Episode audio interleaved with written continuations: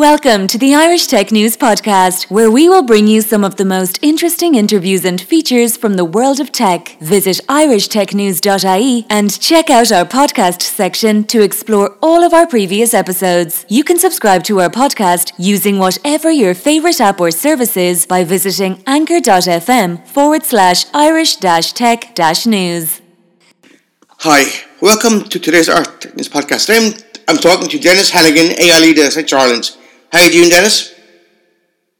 Great, thanks, Ronan. Good to meet you. Likewise. Before we start, tell us a bit about your background so we know who you are. Sure, thanks, Ronan. So I lead the applied intelligence practice for Accenture here in Ireland, and that really covers a, a group of fantastic team, 150 people, who span the full spectrum of data, analytics, and AI.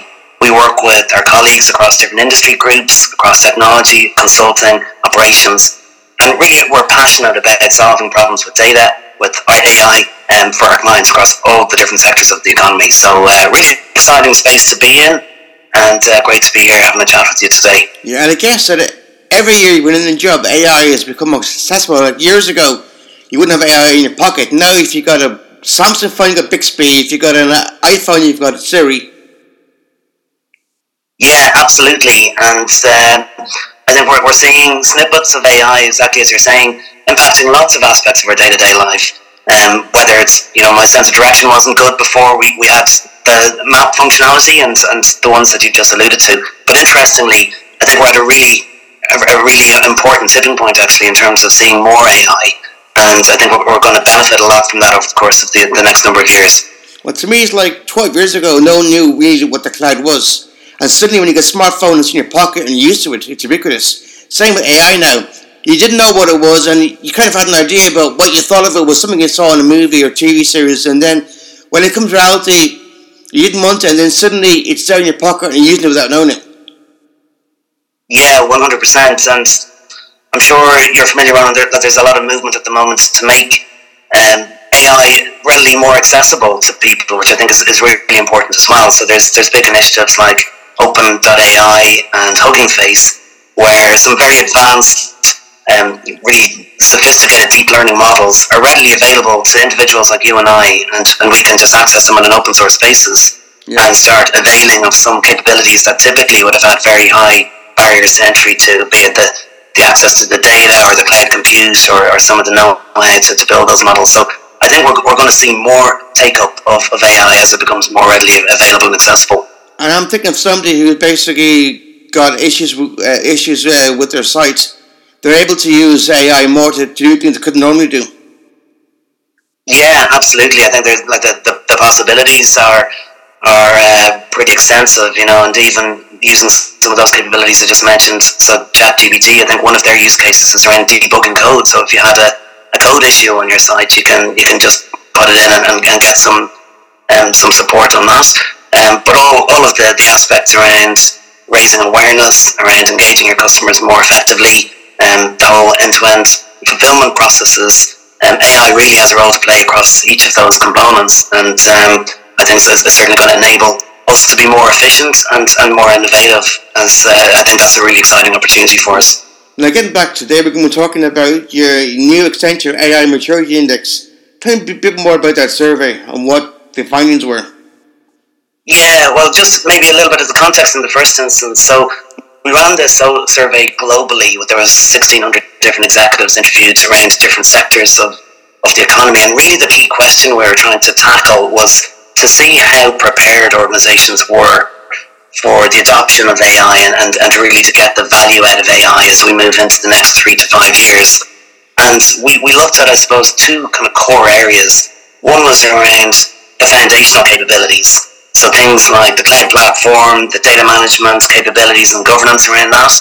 And then secondly, looked at some of the differentiating capabilities. So did the organization, for instance, recognize AI in terms of their, their business strategy and see it as an important factor there? Uh, did they have a, a, a, culture that promoted innovation via AI as well? Um, and some of those other differentiating elements. And um, you know, it was it was a, a, very interesting piece of work on that basis. Some of the initial findings were really largely positive in the in the first instance. And the headlines included that over 74% of organizations would look at their strategy from an AI lens and have an AI component to that strategy. So, so that's, I think, very encouraging. Um, most organizations will see themselves developing quite significantly in the next three years as well. So again, you know, a lot of uh, a lot of encouragement and, and the level of revenue that they generate from AI is going to increase um, threefold actually from 2018 through to 2024. So you know, there, there's lots of um, positive news on that basis. Um, however, one of the, the, the, findings as well that we saw in terms of the, the readiness today and the maturity today that um, only a reasonably small number of the organisations actually demonstrated maturity to scale uh, AI as, as, they're, as they're situated today, and that was 11% of those, let's say, lead organisations. Um, so that, that 11% were the ones that demonstrated strong foundations, but also the ability to differentiate with AI. And also, that led to, I guarantee you, the ones who probably knew how to handle data properly and securely.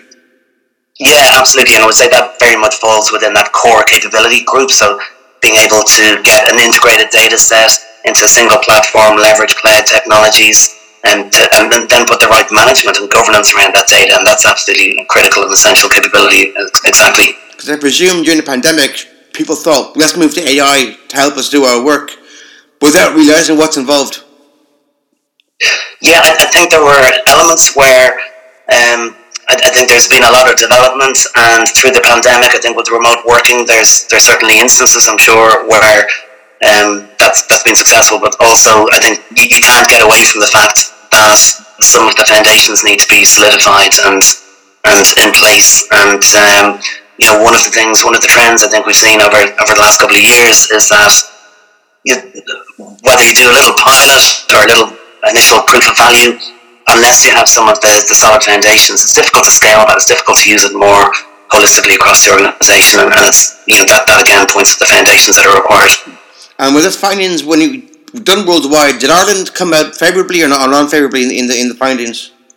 Yeah, it was really interesting doing the Irish perspective on that same uh, that same analysis, and there were some consistencies. So the level of I'd say those those high achieving companies that they're strong at the foundations and differentiating, that was a similar percentage actually. And it was also similar in terms of the organizations that are embedding AI in their strategy at an organizational level. So, um, you know, some, some commonality, but digging a little bit deeper, um, what, what I thought was really encouraging was to see that Irish organisations are more ambitious in terms of where they want to get to today versus in the next three years across some of those core capabilities. And that suggests that they're on, on a roadmap already to, to really uplift how they utilize cloud, how they get their data organized, as you alluded to, the governance and management around that. Um, one of the other call outs, however, interestingly, is that the percentage of their budgets that they're going to, to put into um, AI out of, let's say, their overall technology spend is probably not going to ramp up to the same extent as their global peers. So that points to the fact that Irish organisations are going to need to be more efficient at making those those strides forward. Um, but I think a lot of a lot of encouragement there in terms of the direction and ambition. Well, then maybe they should be educated more in why they should ramp up their their uh, budget. Because if you do this unlimited budget, how do you guarantee it's going you're going to have a, the data in a secure silo that won't be accessed by unknowns? Yeah, it's it's a key consideration for sure is ensuring that I suppose the appropriate investment profile is considered, and clearly with the, the macroeconomic position there's multiple factors and competing priorities, but certainly um, I think what when we look at some of the organisations who are set up for success in this area, having that that sustained view on AI investment over a prolonged period, I think is, is an important call out and, and feature that they demonstrate. Maybe with scaling, maybe they're, they're designed, they're going to implement it into, into the system, but they don't prepare for scaling to wider scale, which my view is very important. Yeah, absolutely. And when we look at some of the challenges that were called out specifically for the Irish organisations, there was three that, that really stood out. And uh, the first one was around how they manage data ethics and responsible AI, and I'm not surprised actually that that was was such a prominent uh, challenge. Secondly, was around the lack of vision and roadmap, and that, that suggested probably some of the, the less mature organisations. And thirdly, was around the, the shortage of, of skills and, and talent to execute. Um, but I, I, think they again point to the fact that you alluded to there, where scaling is, is often a, a hindrance. Um, but I think there's there's clearly steps and avenues to progress each of those challenges. And um, you know that the responsible AI one, for instance, is a hot topic around around the market at this point. Because I see companies jumping in the bandwagon, have to get into AI, but not really knowing what it, what it, what it is. Like years ago, I remember there was a county council down in Kerry, and uh, one day one of the county councillors said to, in the meeting, "We're okay for cloud computing because we've got lots of clouds here. We'll be okay." Not knowing what it actually was, and with AI, same as saying they might have heard about it, but not know much about it, and jump in without realizing the full impact of what it's going to cause the business. Yeah, one hundred percent. I would say that one of the major focus areas, and this was borne out by the research as well, is the need to, to train an AI savvy workforce and just to get a common understanding because you know it, it is a quite a, broad term. It can mean lots of different things to lots of people, and I think educating the workforce and bringing them on that, that, that upskilling journey in terms of what it is, how it can be how it can be deployed, how it impacts day to day, raising awareness um, is, is, a, is an essential part actually of then embedding that type of tool and capability so that work can be done more efficiently ultimately. Well, to me, it's like AI is part of your toolkit. Like years ago, when you're in office and you started working, you bought a computer, you bought a calculator to help your job a lot easier. Nowadays, with AI, the exact same thing. It's, it's meant to make your job easier and make you let you do what you do best.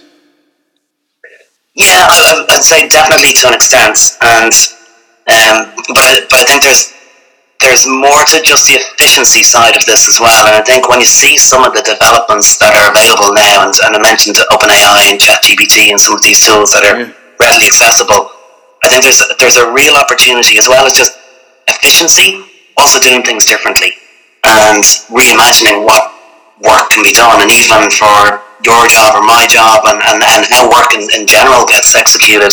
I think there's an opportunity to really take a new lens and perspective in terms of how this how this technology can not just make it more efficient, but help us to, to innovate around it as well and to um, come at it from a different mindset and perspective. Yeah, because every every year technology is improving all the time, and we see new innovations. So with AI, the AI that we know now will be different in five or ten years' time.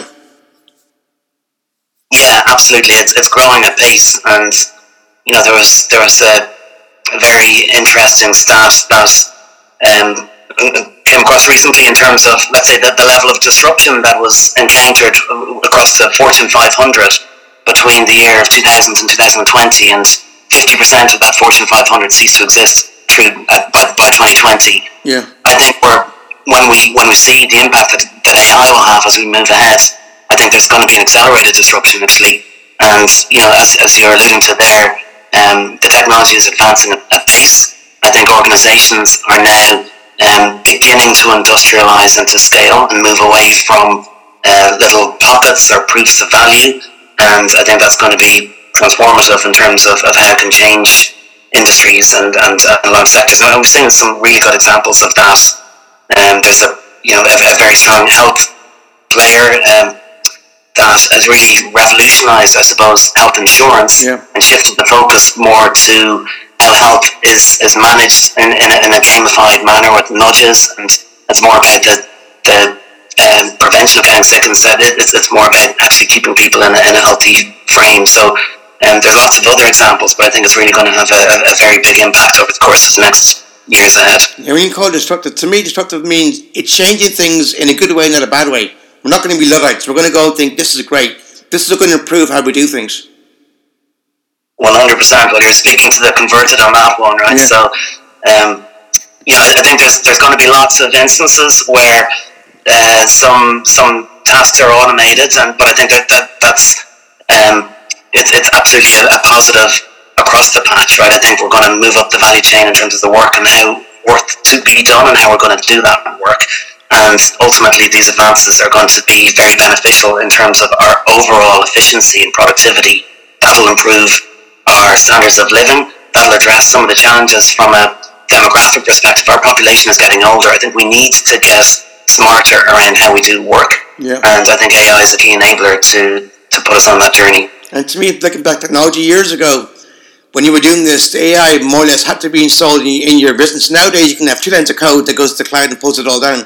So you don't have to worry about how powerful your computer is.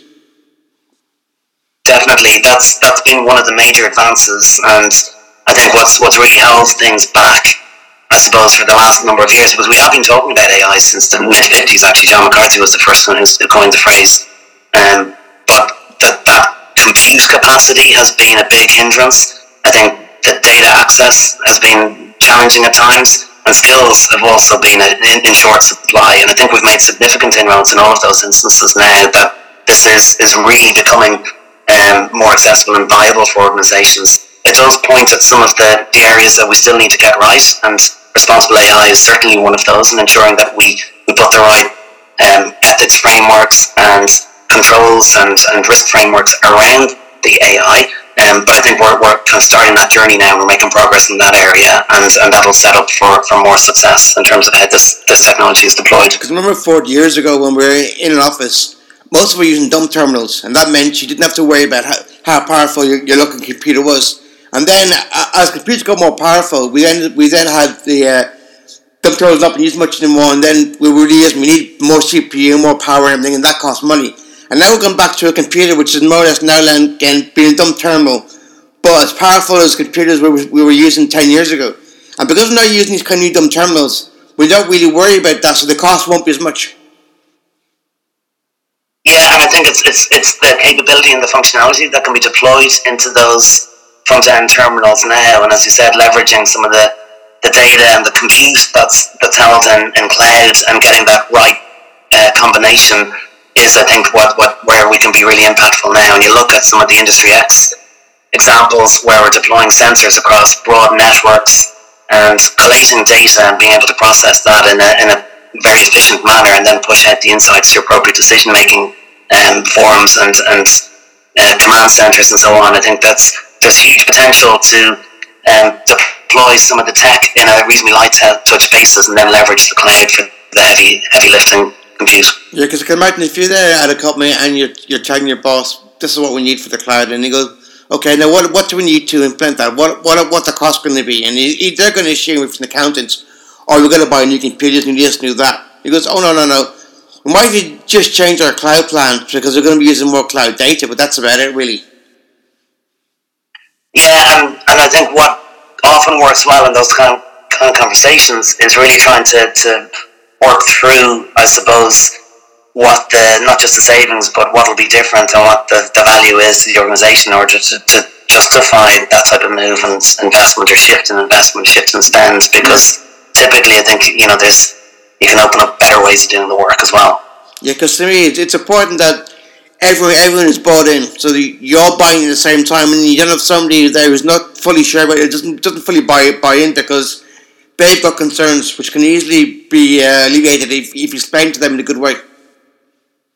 Definitely, I think having that buy-in and that, that, that sponsorship is is really key. Yeah. And you know, it's, it's, it's again one of the call-outs from the survey, which is that um, when there's let's say C-level involvement and sponsorship and recognition that AI is an important tool and capability, and, and cloud goes hand in hand with that.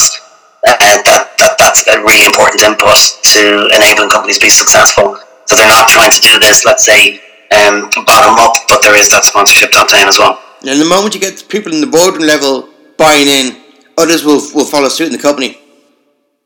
That's exactly it, and I think it's, it's all about that adoption, that cultural change, and mindset change as well and really shifting, I think, away from just doing things the way they've always been done uh, to exploring what are some of the new opportunities and what's the potential, how could we reimagine that and, you know, having that as a embedded within the strategy. But that, that's, that's, I think, one of the call-outs that I thought was really encouraging in terms of that research, that it was something like 74%, um, both globally and locally, recognise at a C-level uh, the importance of, of AI in terms of the strategy and delivery of that business imperative. And I guess uh, as it's become more involved, you mentioned about AI ethics. Ethics is going to be a core part of how this works. And if the ethics aren't right, then you're going to have issues. Yeah, definitely. I think there's there's a real burning platform around the ethics at this point in time. I think to an extent, um, there's been a lot of investment in the machine learning side of things, and and possibly um, the let's say the ethical components hasn't been as front and central. But I think as we look ahead, the leaders from an AI perspective, they will all have responsible AI and ethics embedded in all aspects of their their life cycle end to end. And that's I think the end point that we're working towards.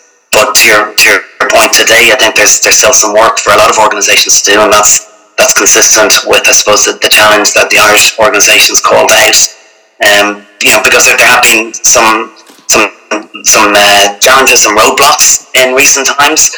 Um, and I think organisations are now getting over those roadblocks and really trying to, to get their responsible AI agenda into, into appropriate shape and get regulation ready, which I think is going to be really important. Because I think right now you've got to treat it as if it's a real person, the AI, and and with a real person, you treat their data in, in a certain way and you make sure that it has to be looked after. And with AI, that's going to be the exact same, and that's going to become more and more part of how to do things. Yeah, absolutely. And you know, for an organisation that wants to deploy AI, it's going to need to consider what the mission and objective of that, and how does it align with their overarching mission, and put some principles around how this should operate. And and that's a really important first step. They also then need to control and put the right risk framework and controls around how the AI is deployed and monitor it. And uh, that that's integral to being successful with this as well and ultimately they need to get the right tools, enablement to monitor, to, to control, but also the right culture and, skills um, to make sure that people are adhering to and aware of some of those ethical considerations. I'm thinking as well, you got to make sure when you have the AI, you give it a name. Like if it's HAL or Bixby or Cortana or Siri, at least if it's got a name, it's, it's more human, and you you then deal with it on a human level. So therefore, ethics comes up up front in your face because of that.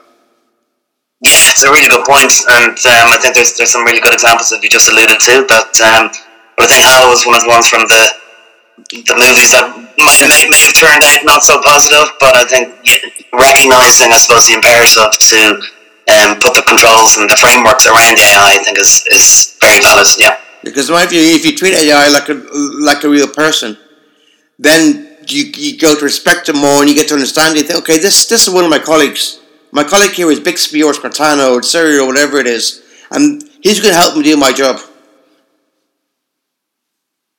And those raw materials that we mentioned earlier, and the, the data, the is, is in effect what you're feeding into that, yeah. um, AI, and, and I suppose would encourage you if you're thinking about, about it in those terms uh, to ensure that the data is monitored correctly, managed correctly, and also that the compute is there and the proper skills are, are, are, put in place around that as well. Because if you're saying, oh, well, I want to make sure my AI is looked after, or if you go, I want to make sure Bixby, whatever is, is looked after, by giving the name, you're more or less thinking it, it, it has to be looked after, whereas just AI itself in general is just the exact same.